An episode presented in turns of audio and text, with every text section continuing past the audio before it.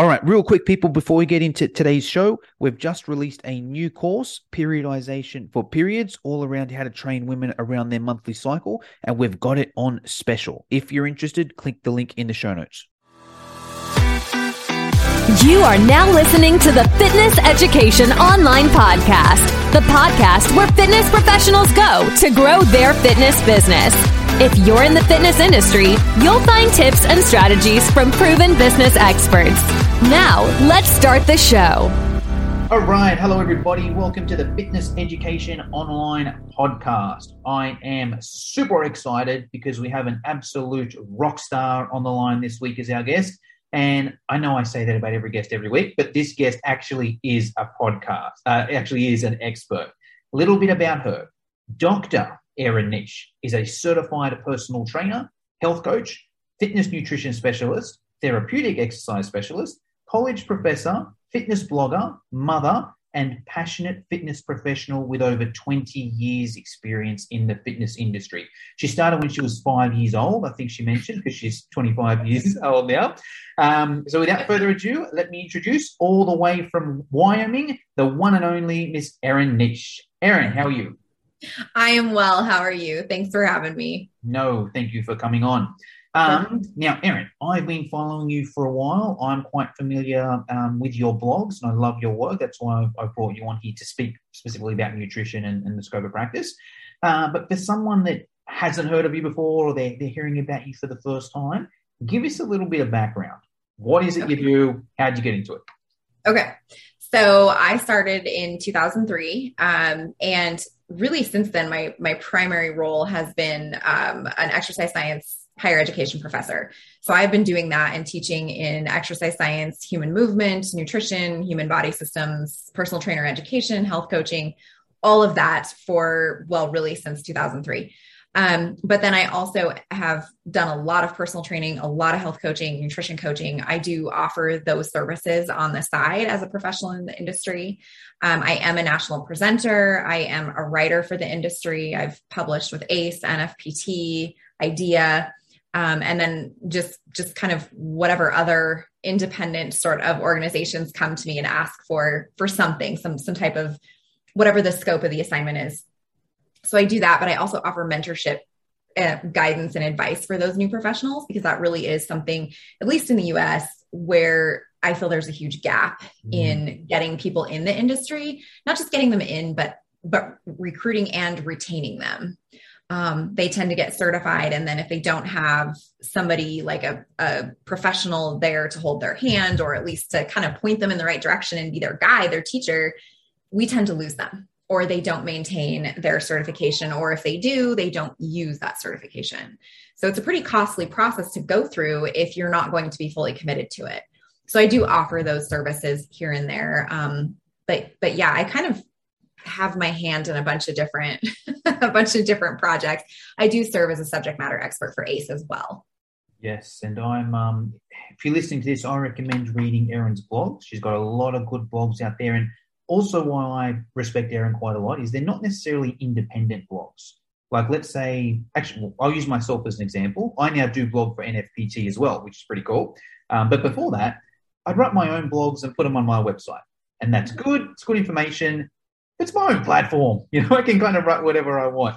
Um, Erin's got a lot of blogs with NFPT and ACE, who are, if you're in America, you'll be familiar with them. If you're in Australia, they're quite um, high level bodies over there. And the topic that I like to read about from Erin is the nutrition side of things, and specifically as a fitness professional and, and staying in within, within scope. So that's what we're going to talk about today. Uh, what I think would be cool if we do a bit of a, a compare and contrast. I can give the Australian side of things, which I'm very familiar with, and then Erin can give um, the North American side of things. So, are you good if we just dive into it, Erin?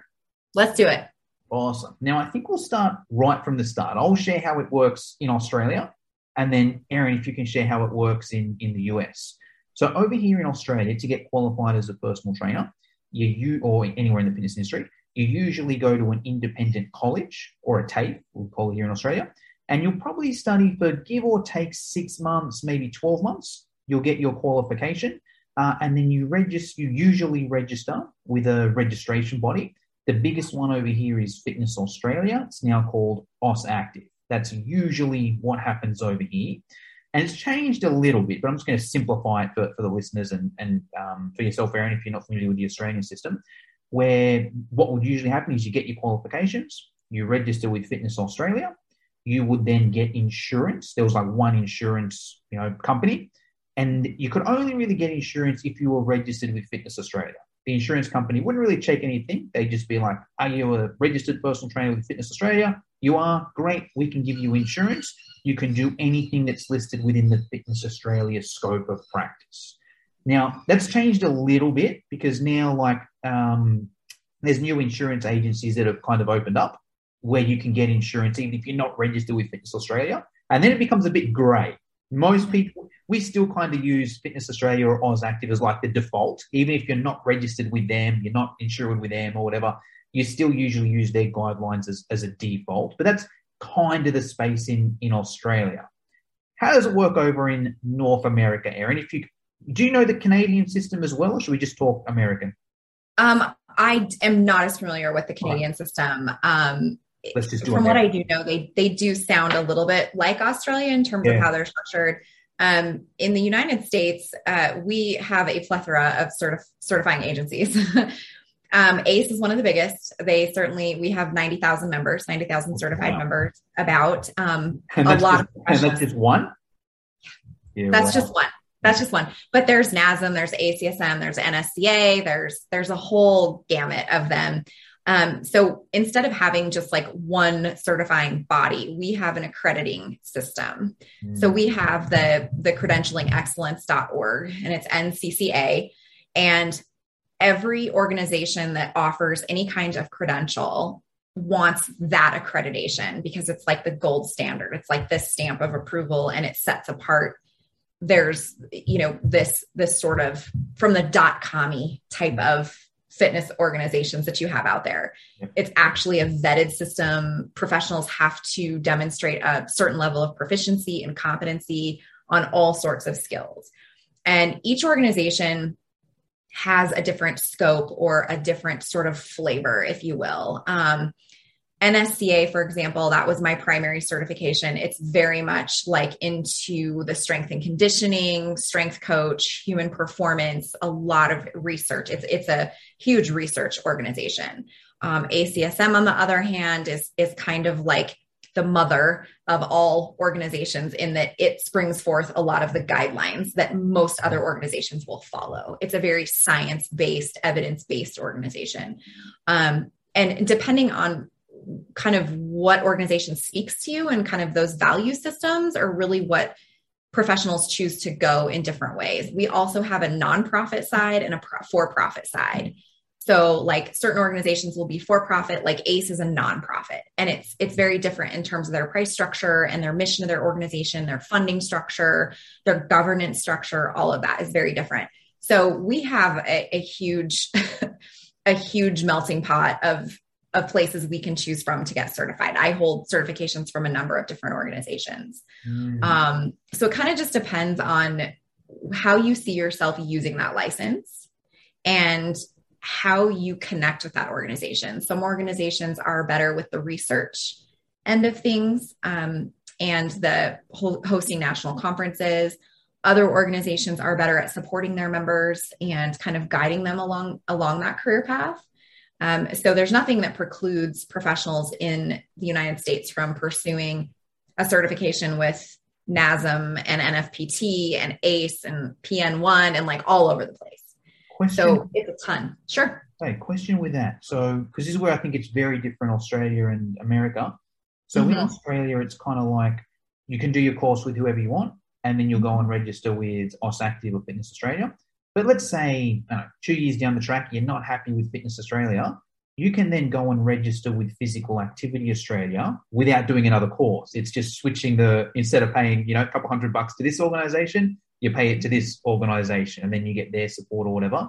Am I'm right in saying let's let's say let's say I went to the USA and I studied and did the NASM course, and then two years in, I'm like, you know what, I don't like the support NASM's getting me. I just want to have transfer my registration over to ACE. Can I do that, or do I need to do the eight? Yeah, okay. Just um, explain that Because I know you're nodding, because people listening on the podcast, they might be like, what did she do? Right. So that that happens a lot. Um, so if you're certified with an organization, that's your recognized industry credential. Gotcha. So even though I am an NSCA certified professional and I came into the industry as an NSCA CPT, in moving to ACE to get the health coach, like I couldn't just be like, I'm already certified. So can I have your credential. Like you actually have to sit for that exam, primarily because every organization has a very different approach to fitness. Mhm. There are certainly some, the scientific foundational principles are, are very much the same, obviously, Yeah. but how they approach working with a client is is different and Mhm.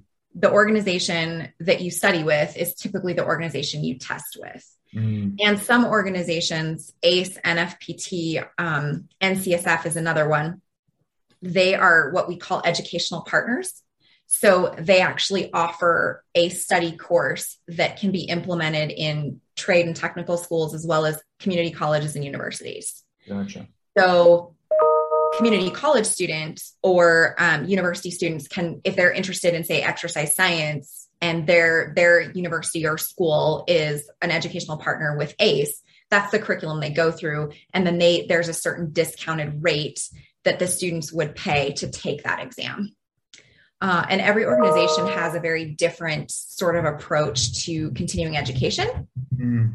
some continuing education is um, based on like a two year cycle Yeah. and you have to get so many units Yeah. um, others are like six like nsca is six depending on the year that you got certified and it's a two year cycle most of them i've seen are, are a two year cycle there are some that are a five year cycle Oh, and you have to accumulate so much or recertify within a five year time period yeah. so each one is is so individualized, which is why when we're training new or upcoming professionals or individuals that want to go into the industry, we spend a lot of time guiding them in doing this kind of professional organization research project Yeah. because there are so many to choose from and it really takes a lot of time for you to really dig into the organization and examine like what are their fees yeah. what are their member benefits what um, what other organizations accept their continuing education units and vice versa.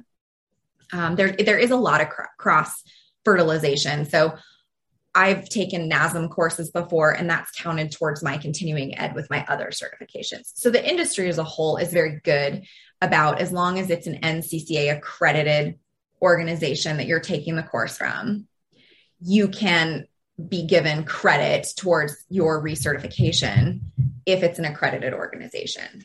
Um, It's, so it's it's it's convoluted in the United States. Is basically what I'm saying. yeah, well, I'll do I'll do a compare and contrast there. The CEU or CEC side of things is literally exactly the same. It's kind of like right, you register every two years, and you essentially do 20 hours in two years, which is exactly the same as NASM, ACE, AFA over there. They're the, the bodies that I kind of work with a bit over there. Um, the biggest difference is that initial stage. Over here in Australia, and not saying this is right, but a common attitude is just kind of like, it doesn't really matter who I study with, because either way, I'm only going to learn a certain amount the first time anyway. I just need to get a qualification, get me in the door. They're all going to get me registered with Aus Active or Fitness Australia anyway. And then I'm going to learn on the job and do my CECs, that sort of thing, and, and learn there, which is completely different to the, the US. Um, Mhm. but hey, let's get into, we'll move further along the nutrition side of things. I'll share how it works in Australia, scope of practice in general, and then we'll dive a bit more into nutrition. So one of the biggest advantages of having like one registration body that's pretty much the go-to, and one thing they do really well is they've got a document, which is basically this is exactly what you can do and this is exactly what you can't do. I might even share my screen because I've got it open. I know if, you, if I know if you're listening on the podcast, you won't be able to see this, but I think it will help for Erin as well, and I, she might even just find it interesting. So there's a document here, the Fitness Australia scope of practice, and I'll, there's a whole heap of things that you can do and you can't do, and like um, I'll put the link in the show notes. So if you're watching on the replay and you're like, oh, I didn't know what I, I can and can't do, and I'm in Australia, there's a document. It literally says this is what you can do, right?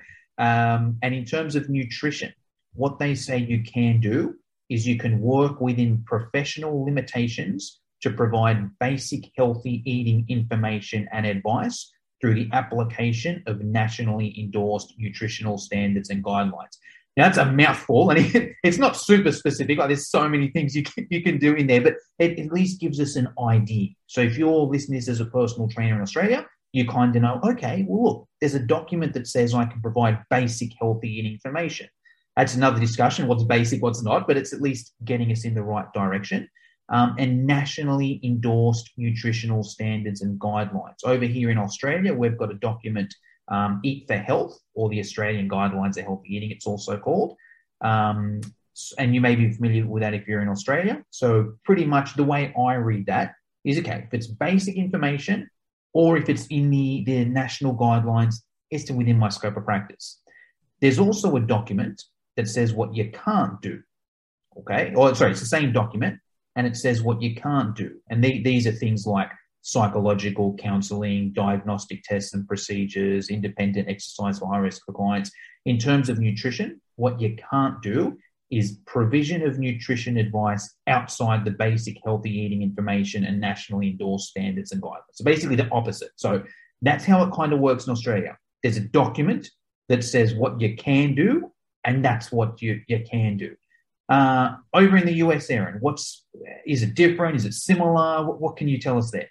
It's very similar in terms of what you can and cannot do, and and that's kind of across the board for all the certifying agencies. Um, we have um, the the dietary guidelines for Americans, oh, very similar. Awesome. I'm assuming what Australia has. Yeah. Uh, so there's basically like it's a general healthy eating pattern. We've got um, like the USDA's My Plate, and we have this model that we can follow. And in the United States, um, each organization typically has a document that is a specific scope of practice as it relates to nutrition. We have that for health coaches, we have that for personal trainers, um, et cetera. And it's very much the same. Like, as a personal trainer, I can provide a grocery store tour. I can provide cooking demonstrations if I have that skill. I can, you know, help clients understand how to meal prep, not necessarily meal plan. Mm. That's different. Yeah. Um, that's getting in more to the weeds and the in the specifics of things. So things that we cannot do are like nu- nutrient analysis, yeah. um, prescriptive sort of caloric ranges, yeah. uh, medical nutrition therapy, anything that is dealing with like a, a specialty diet, like vegan or somebody that's hypertensive. We will have to refer to a registered dietitian. And ultimately, what determines your scope of practice isn't even just limited to what your certifying agency says, but in the United States, yes, we are one country, but we have individual states that have individual regulations and guidelines. Mm. So ultimately, there are some states that have no sort of law or statute that says you have to be a registered dietitian to practice this type of nutrition therapy. Gotcha. Dangerous yeah. because then you get like the dot commie people that are like, oh, I, I know about nutrition. Let me guide you. And it gets it gets really dangerous and really kind of scary. Yeah. There are other I've states. Few, so, sorry to jump in. I've seen a few articles yeah. on, on the internet just from like kind of influencers, yes. you know, yes. or oh. people that have lost a lot of weight and they'll sell a diet. Um, yep. There was a good one the other day, like they got sued through the roof. You know, like yeah. they did it and they sold it and something happened. I'll put the link in, in the show notes that as well. But yeah, sorry, yeah. continue. No, yeah, that's it's funny that that you bring up like the insta influencer side of things. I just gave two presentations, one for ACE and one for actually um, Manitoba Fitness Council in um, Winnipeg, Canada, oh, okay. on that very topic. Yeah. So there's a lot of liability, and and you just you kind of get into this slippery slope yeah. when you're not leaning on the the statutes and limitations that your individual state has, mm. and that's really where we guide professionals and especially when it comes to even setting up their businesses if they're if they're going to be independent contractors versus an employee of yeah. some big box gym or studio or boutique fitness studio or something we we guide them that you need to find an attorney that's familiar with business practices and make sure that everything you have is in line and legally that that's legally defense defensible in court because trainers get sued all the time mm-hmm unfortunately that's the way it goes we we live in a fairly litigious society so i think people are very much like quick to pull the trigger and and and say I'm going to sue. And when it comes to nutrition, that happens. Um, mm-hmm. it happens a lot, unfortunately. And we also have what's called uh, specialty certifications in the United States. They're not NCCA accredited. They're basically like if you think about like a contract, they're like an addendum to a contract. They're like this extra sort of bit of knowledge that you have. So, like, I have the fitness nutrition specialty um, certification, and all it really does is widen my breadth and depth of what I know with nutrition.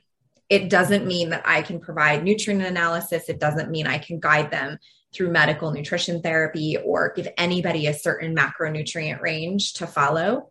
Anytime you start to get into the specifics, that's really the domain of a registered dietitian. Mm let's let's spend a minute there because I get some really good points. Let's start with okay, let's start with the document actually. So over here in Australia, super easy. Wherever you are in Australia, here's the document. It's written down. Go and do it.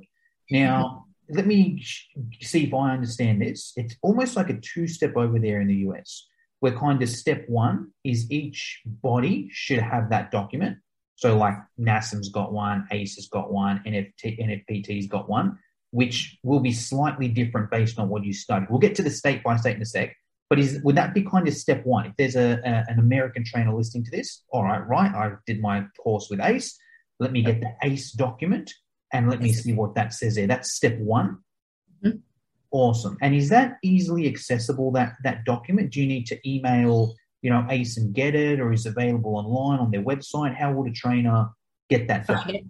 That's a great uh, that's a great question. I know for example, with ACE, like you can Google nutrition scope of practice on yeah. their website and it comes up. Yeah. Um, in study materials, there's always like a nutrition for fitness type of chapter that covers things like that. And usually the scope of practice is included in that. Yeah. Other organizations might be a little bit different. Um, like NASM, I'm not really sure. I would imagine that you can, you know, go on their website specifically and type in nutrition scope of practice. Mm-hmm and find something, whether it's a blog or it is like an actual PDF document. Yeah. Or some of their study materials. And if all else fails, like use their contact us yeah. chat and be like, hey, I would like to have this document as part of my yeah. client welcome packet or whatever it is yeah. and be and ask them to direct you towards a downloadable link but most most vetted organizations are going to have something like that available gotcha and that's only step one, though, right? Because, for example, um, ACE might say, right, you know, you can provide basic nutrition guidelines within the, the scope of practice. But, you know, I live in, I mean, I don't know, I live in, what's an example? California, right? But California basically says, hey, you're a personal trainer. You can't give any, they obviously don't say that, but we're just using examples here. You can't right. give any nutrition. Then it doesn't matter what it says on the, the, you know, the ACE thing if your state says you can't give nutrition advice, then you can't give it. Is that kind of how it works there? That's how we would guide professionals. Most generally, though, um, even when you look from state to state, like the different regulations, the scopes of practice that your organization, your certifying agencies are going to have outlined will fall under the general guidance category and usually not step on the toes of any statute that's out there. Yeah. Um, because the organizations are national. So when they're putting together their licensure requirements and their testing and all of their principles and guidelines, they're going to check and see exactly what what can and cannot be done. And they work very closely with people like registered dietitians who are like, that's really the scope of practice of a dietitian, regardless of where you live. Yeah. So yes, ultimately your state is going to be kind of the the the big gun in terms of telling you what you can and cannot do because that's really what people are going to lean on if they're going to sue you. Yeah. State statute, da da da da da. You know, they're going to present that in a court of law. But generally speaking, I have never seen a scope of practice related to nutrition in any certified organization that is not a general yeah. kind of like what you shared in your document, like yeah. staying within the guidelines that are really applicable to all all healthy populations. Um, you know, it's, I've never seen one that ever gets into the specifics or ever says anything like, you should meal plan or you should prescribe them a 40 30 30 ratio or anything like that. I've never seen anything like that. Yeah, I think that's a good moral, and it's it's good to hear that. It's kind of like no matter where you are in the world, it's kind of like this is what it is: basic healthy eating information, nationally endorsed guidelines. If you follow those two things there, you should be good. If Yeah. anything, kind of like it, but it is interesting. Like this conversation here, I feel like for me and you, it's common sense. Like we could Yeah. very easily look at something and be like, yeah, but it, but I'm not sure whether that's because we've spent 20 years in the industry and we've looked at all these documents and we've seen people get sued and not get sued. What's your take? Would you say it's common sense, or like, or is it because we've been in the industry so long, or how would you kind of break it down to a new trainer in America? There, Let's take a quick break. When it comes to influencer marketing, there's a podcast that covers it all that you will want to add to your playlist. The Influence Factor by the Influencer Marketing Factory. They talk about influencer marketing, social media, the creator economy, social commerce, and much, much more. They cover all aspects, including the creator economy, social commerce, the latest trends, the metaverse, TikTok trends, and that's just the beginning. The Influence Factor by the Influencer Marketing Factory. Add the podcast to your playlist right now. That's a great question. So part of my job as an exercise science professor is I I prepare students to sit for national exams. And we are an educational partner with ACE. Um, and we have this conversation all the time. And one of the exercises I have them do at the beginning of the semester is define the role and scope of a personal trainer for them just coming in. They really have no knowledge. We've not dived into any material. It's literally like, what do they think of when they think of personal training, fitness industry, et cetera? And then I have them reassess that at the end of the semester. And what's so interesting is it's vastly different. Mm. And nine times out of 10, when I ask them that, one of the things they put in that role and scope is provide meal plans at the start or at the end? at the start. Yeah, yeah, And so it's, it's like this preconceived notion because yeah, nutrition and, and exercise go hand in hand, right? Like there's they're this dynamic duo. yeah. And to make physical progress, you need to make sure you're fueling the proper the proper way in order to for your body to meet the demands you're placing upon it. So when they come into this conversation, they're very much it's not common sense. They don't understand that like your role is you can and should talk about nutrition with your Yeah. clients. Yeah. How you engage in that and the and the specifics that you give them that's where you need to walk a little bit more of a fine line and be very aware of when to refer. So, when in doubt, refer out is something that we say in the United States all the time in the industry.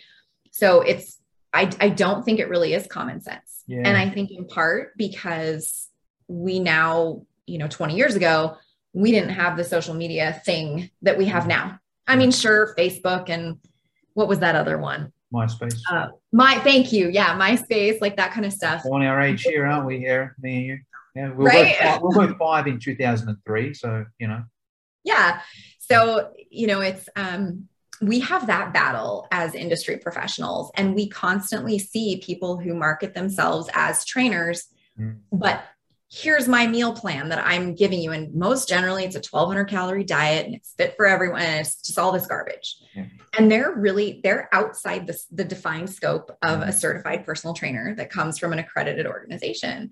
Yeah. But we battle that as professionals and I also think those new newly certified or or even those that are embarking on that study journey that that kind of study course are are caught up in that like romanticized version Mm. of what it's like to be in the fitness industry Yeah. well obviously i'm going to teach people about exercise why wouldn't i teach them about nutrition Yeah. so And it's i don't think it's common sense Yeah, that's such a good. I'm glad you said that because I agree with that. And it's kind of like, and I'm even thinking back to when I started, because I think a lot of it is kind of confidence as well. So Yes. when I, because I think also there's the client side of things. Like a client walks into the gym, they assume the personal trainer is going to give them a, a, a meal plan, and it kind of compounds. It's like, oh, I'll go to the gym, they'll tell me what to eat, they'll tell me what to do, and it's kind of a bit weird for the client if they're like, wait, hold on, you can't tell me what, isn't that why I, why I came here? And then if you're not confident as a new personal trainer, and, and I've been in that situation before, and then it wasn't until I got confident in my ability as a personal trainer and also in the scope. Because Right. what would happen is someone would say, Hey, Johnny, can you write me a meal plan? And I used to do it when I started because I didn't know better, right? But then it was kind of like, oh, hey, look, sorry, Aaron, I actually can't. That's not within the scope of a personal trainer. I can give you some basic nutrition guidelines consistent with the national standards. And there's another conversation there on how you can help and, and that sort of stuff there. Um, but I'd say, look, I can't give you a specific, you know, you're going to eat this amount of calories, this amount of macros. You're like, oh, but my old personal trainer did. But I, I was able to, to learn. Yep, that, hey, they can, that's fine. But look, they weren't acting within that scope of practice. And you know, if something happened and you know something happened to you, they wouldn't be able to hold that up in, in the court of law. So unfortunately, yeah, it's not something I'm willing to do, but I can do this. So, it, but it took me a while, you know, to understand how to do it and, and navigate that. Um, and just on, on a couple other things it, that's similar to Australia as well. A couple of things Erin mentioned is that there are further certifications similar in Australia as well. Um, the way it kind of works in Australia is you're then kind of at mercy at the certification, though. It's kind of like that that document that I showed before was kind of like if you've done no extra study, if you've just done what's called here in Australia your Cert three and four in fitness, that's your scope. If you go out and do, you know, NASM's nutrition course, okay, what they say you that's then NASM's thing, you know, um, or precision nutrition. You know, I know they're big over there in, in the USA and Canada as well. You know, you go and do their course, that's great but you know, it's you're at the mercy of, of them. So that's very similar. And I like how Erin mentioned court of law. Now we don't have that much of a kind of um, people don't really sue each other here in Australia. I've, I've um, done this like I've, i did a bit of a uh, project on this just for my own benefit because I wanted to, I'm big on risk management myself.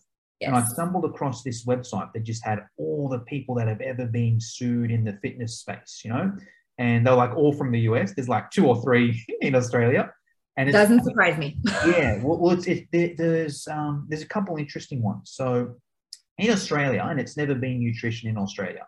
It's just been like um, really the only ones that have happened in Australia is the trainer not doing a proper pre-screen. So they have a yes. pre-screen. You know, they've got a, a participant doing an exercise. That person gets injured. They then take the trainer to court. Can't hold up in court. Well, did you pre-screen it? If you didn't do that, you're kind of dead in the water, you know. Um, mm-hmm. They had a pre-existing injury, and you didn't ask for a, you know, a, a, a, medical clearance. Well, you're dead in the water, you know. Well, you did the mm-hmm. pre-screen, but you gave them an exercise that you obviously didn't read it. You know, you, are dead in the water. Um, but there's some in, in the states. There's a specific one actually. You probably know about it, Erin. It was um, a trainer in New York, and I think it might have been Crunch Fitness prescribed mm-hmm. a supplement, and the client died.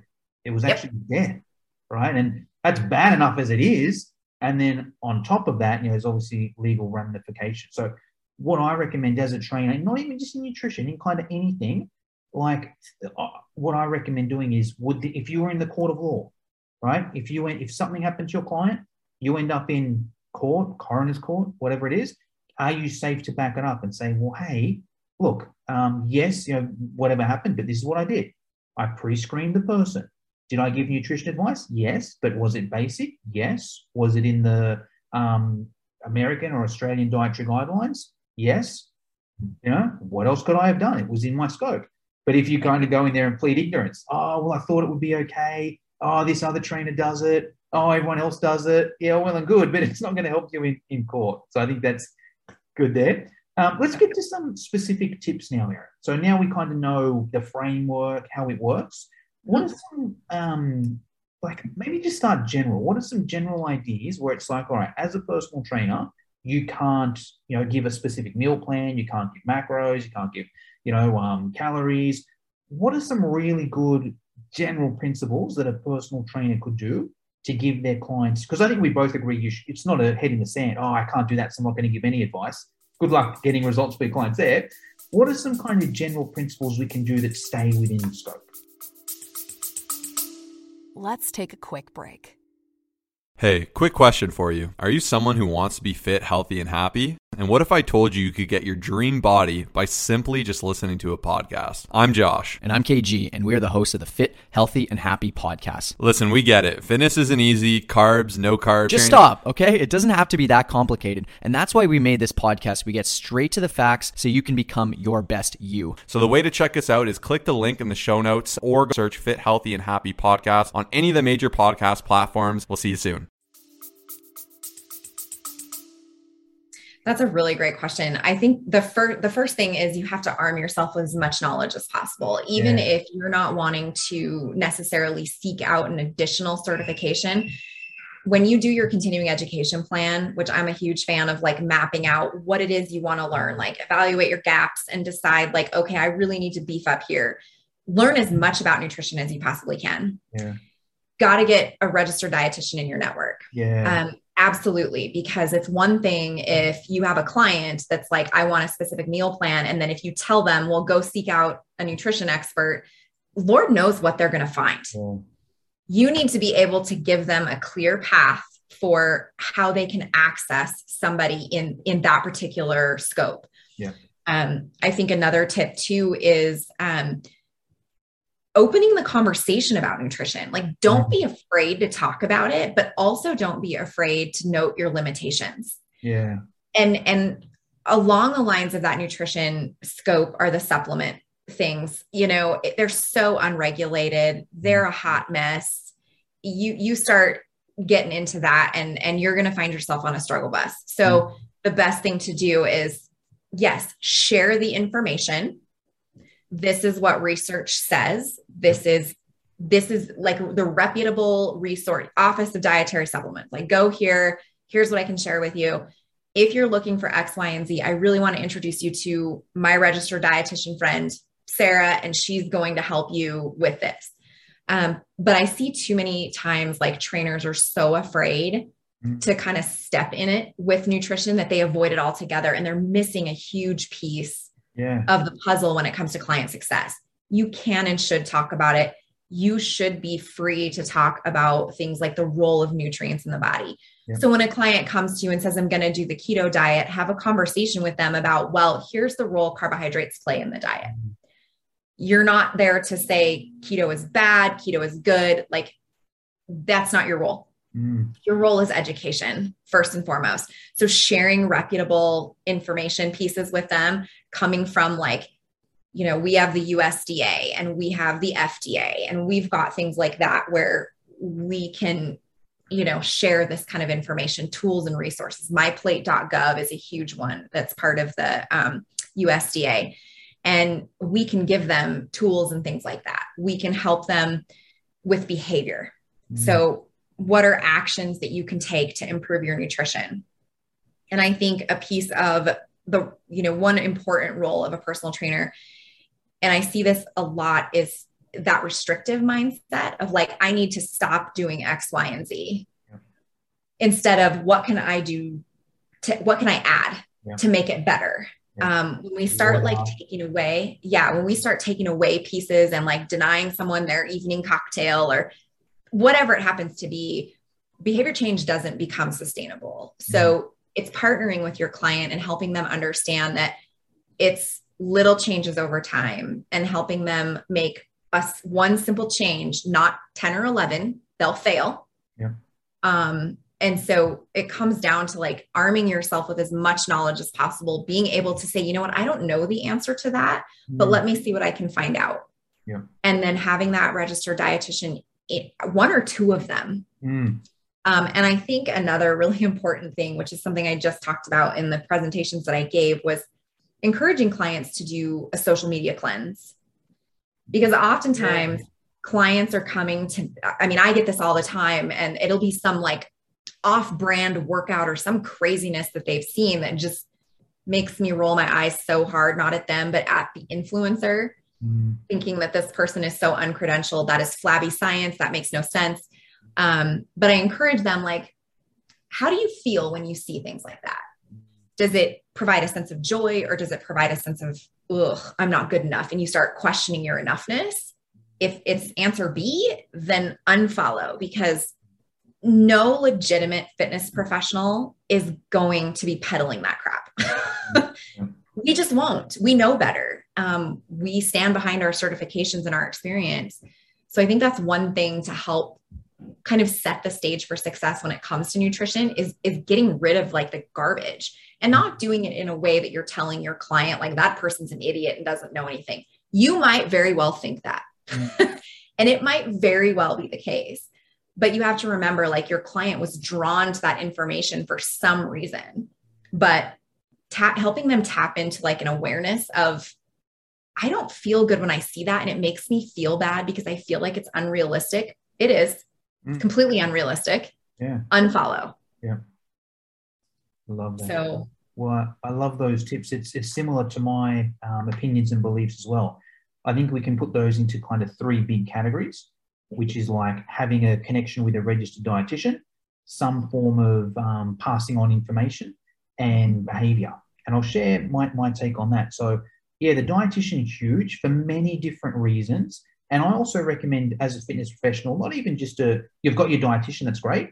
Also have a physiotherapist or physical therapist, right? Maybe Yeah. have a chiropractor, um, a GP, you know, a, a psychologist, you know, a, counselor. Yep. yeah, the more of those you can have, the better, because it's kind of like there's a difference between me. Say, say Erin says, Jono, I want to do the keto job, the, the keto diet. You know, what are your thoughts? A difference between me saying, look, that's within my scope of practice. Go and speak to diet, a dietitian, and me saying, look, Erin, that's out of my scope of practice. But hey, I've got a good friend that's a dietitian. Here's his number, his or her number. Here's their business card. Say you know me. They'll look after you. I'll also follow up with them later and see if there's anything I can do as well.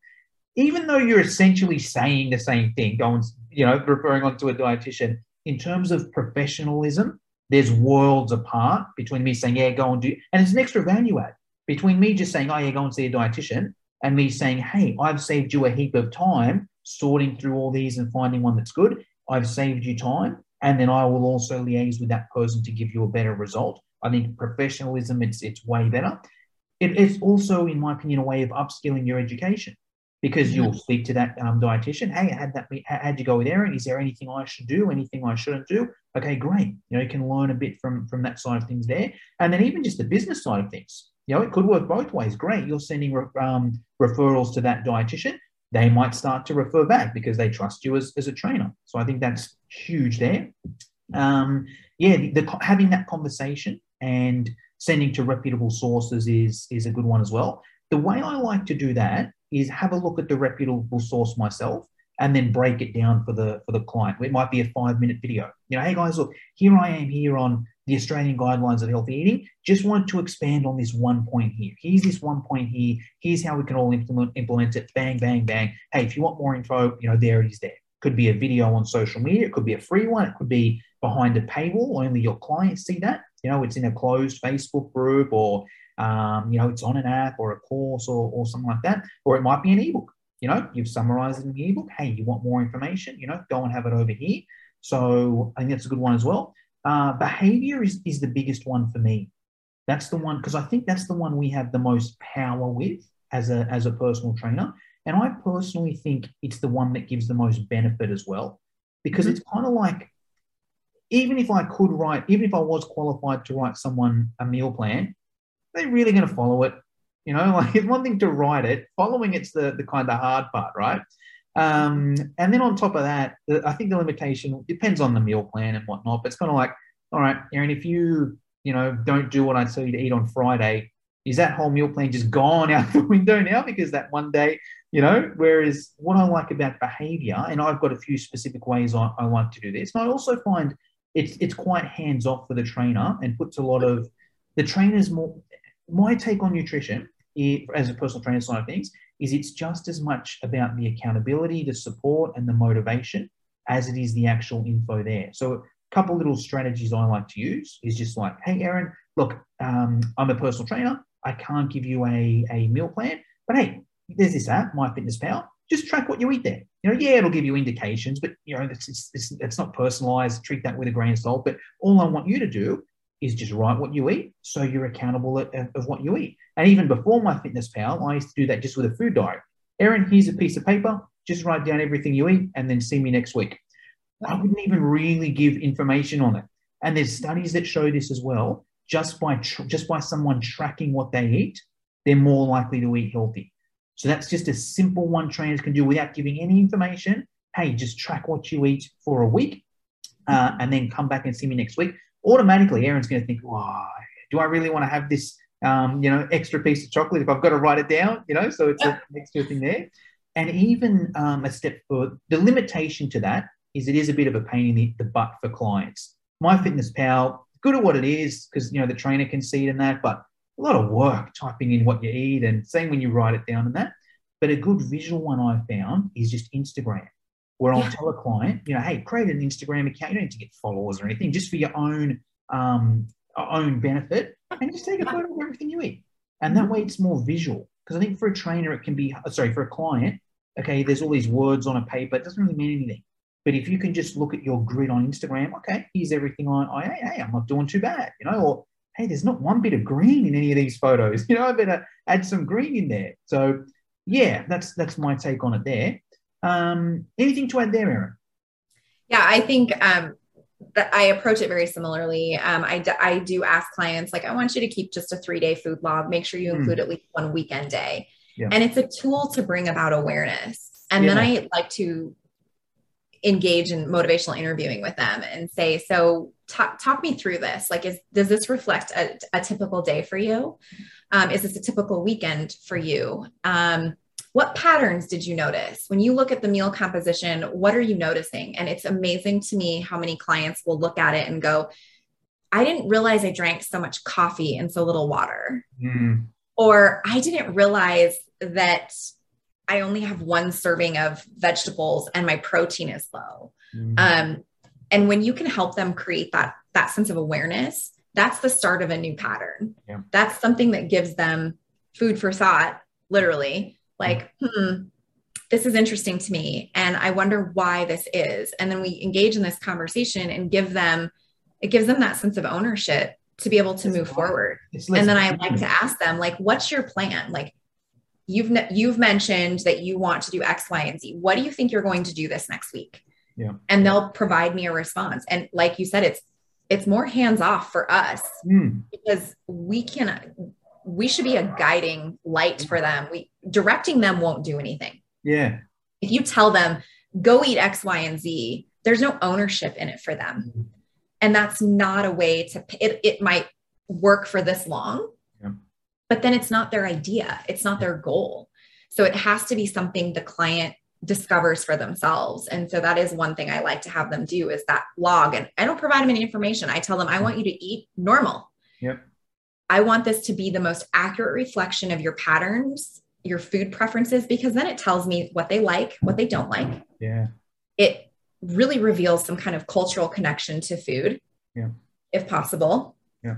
patterns you know maybe they're eating like every two hours and then we need to have a conversation about like well blood sugar control like maybe your meals aren't filling you up enough what can you do differently like how are you feeling after you eat this and before you eat this and just really tuning into like that awareness piece i think is massively important when you're trying to help a client set a new goal or just change the trajectory of their of their nutrition Hundred percent. I'll, I'll piggyback off that, and then we'll we'll finish up.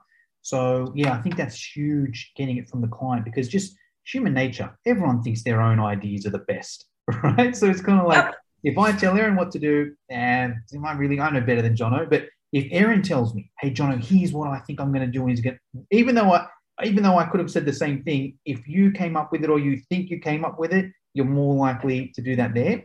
And there's kind of less, um, this is what I'm looking for. It's kind of like the person then can't really argue with themselves. It's kind of like if I said, all right, Erin, you know, you need to eat more vegetables, you know, um, you should eat these three vegetables. Well, John, I don't like that. I don't like that. I don't like that. You don't know what you're talking about.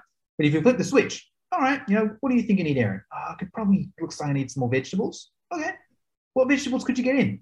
Now all of a sudden you can't argue with yourself. So you're taking, you know, the more the more um, ownership there.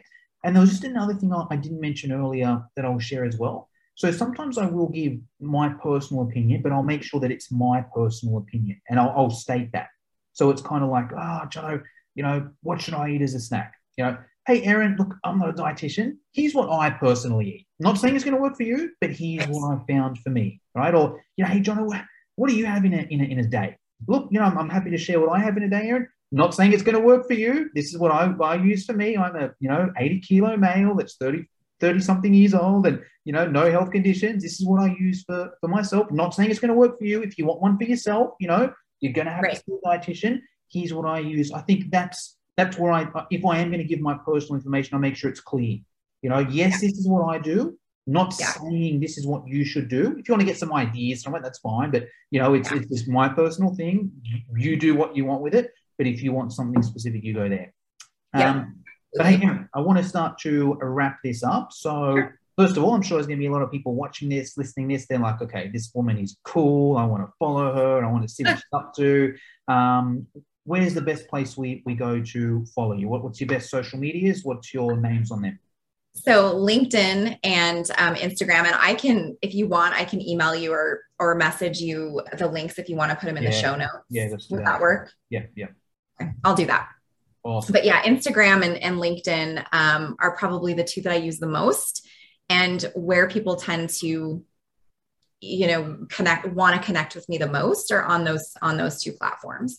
And I can also send you my personal email. So if somebody wants to shoot an email or hop on a Zoom call or something like that, we can do that too. Awesome. Yes, if I could get those links, that would be great. Um, Yeah. Awesome. All right, Erin, that's pretty much all I wanted to get through today. Is there anything I should have asked you but forgot to, or anything you want to finish us off with? I don't think so. I think it's a good conversation and great questions. And and mostly I just want professionals to not be afraid of having that conversation with clients about nutrition. Um, Mhm. It's it's so critical to their success. Yep. And it's critical to yours too. Um, you know, arm yourself with as much knowledge as you can and connect with others that know more than you do. Mm, And then help, you know, get that guidance for when you're in a scenario like, I'm not really sure how to handle this. What should I do? Sometimes it just helps to talk it out a little bit, but don't be afraid to have that conversation about nutrition because your clients need to hear it. Because if they're not getting it from you, they're going to get it from the instant influencer, and that is less than reputable. Yeah, agree. Awesome. All right, Erin, thank you very much for your time. Yep. Thank you. Thank you for listening. If you liked this show, share it with your friends, subscribe on iTunes, and leave us a five star review. For show notes and free training on how to grow your fitness business, visit www.fitnesseducationonline.com.au.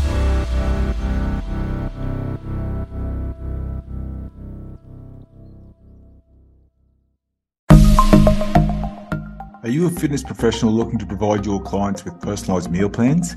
Check out Mealsy, the ultimate solution for creating custom meal plans in just a few simple clicks. With Mealsy, you can say goodbye to countless hours spent on meal planning. Our Australian meal planning web app is designed to save you time and effort so you can focus on what really matters your clients and their success. Mealsy provides you with a vast library of recipes, all created by nutrition professionals. From breakfast to dinner and everything in between, we've got you covered. Whether you want to create a custom meal plan tailored to your client's needs or choose from our selection of ready made meal plans, Mealsy has the flexibility to accommodate your preferences. So why waste precious time and energy creating meal plans from scratch? Let Mealsy do the heavy lifting for you, while you focus on delivering exceptional fitness services. Join the community of fitness professionals who have revolutionised their business with Mealsy. Visit our website at www.mealsy.com and sign up today. Mealsy, the smarter way to meal plan for fitness professionals.